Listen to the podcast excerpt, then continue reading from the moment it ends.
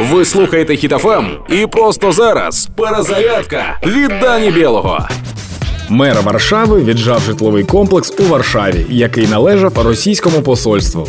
В російському посольстві ситуацію ніяк не коментують, бо рот зайнятий, але не руками Кремля. Та для будь-якого росіянина це нормальна ситуація, бо чисто генетично вони народжуються з такою формою рота, щоб його комфортно було затикати членам путінської влади. Так, я казав про будинок. Коротше, його націоналізували та тепер передадуть на потреби українських біженців. Іронія в тому, що найчастіша російська будівля буде знаходитися не в Росії. Якщо такий кейс повторити по всьому світі, то виявиться, що Росія весь цей час будувала будинки за кордоном для українців. Взагалі-то гарна традиція чистити світ від Росії.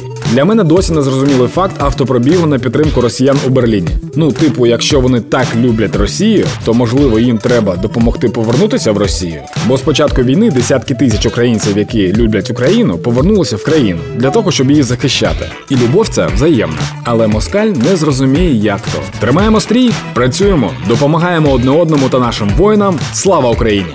Проект Перезарядка на Хітофем від Дані Білого. Слухайте на сайті HitFM.ua та у подкасті «Хеппі ранок» на Google Podcasts та Apple Podcasts.